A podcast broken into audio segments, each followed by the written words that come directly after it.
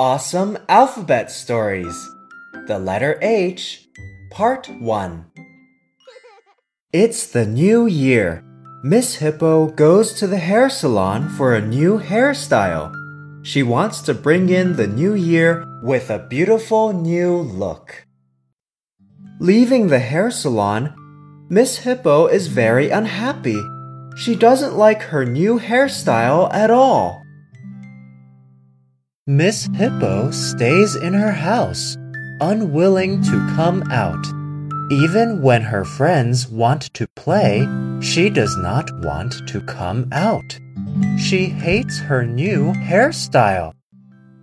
Her friends give her a very beautiful hat. Miss Hippo can come out in style again. Miss Hippo is happy again. Hair Hippo. Hat. House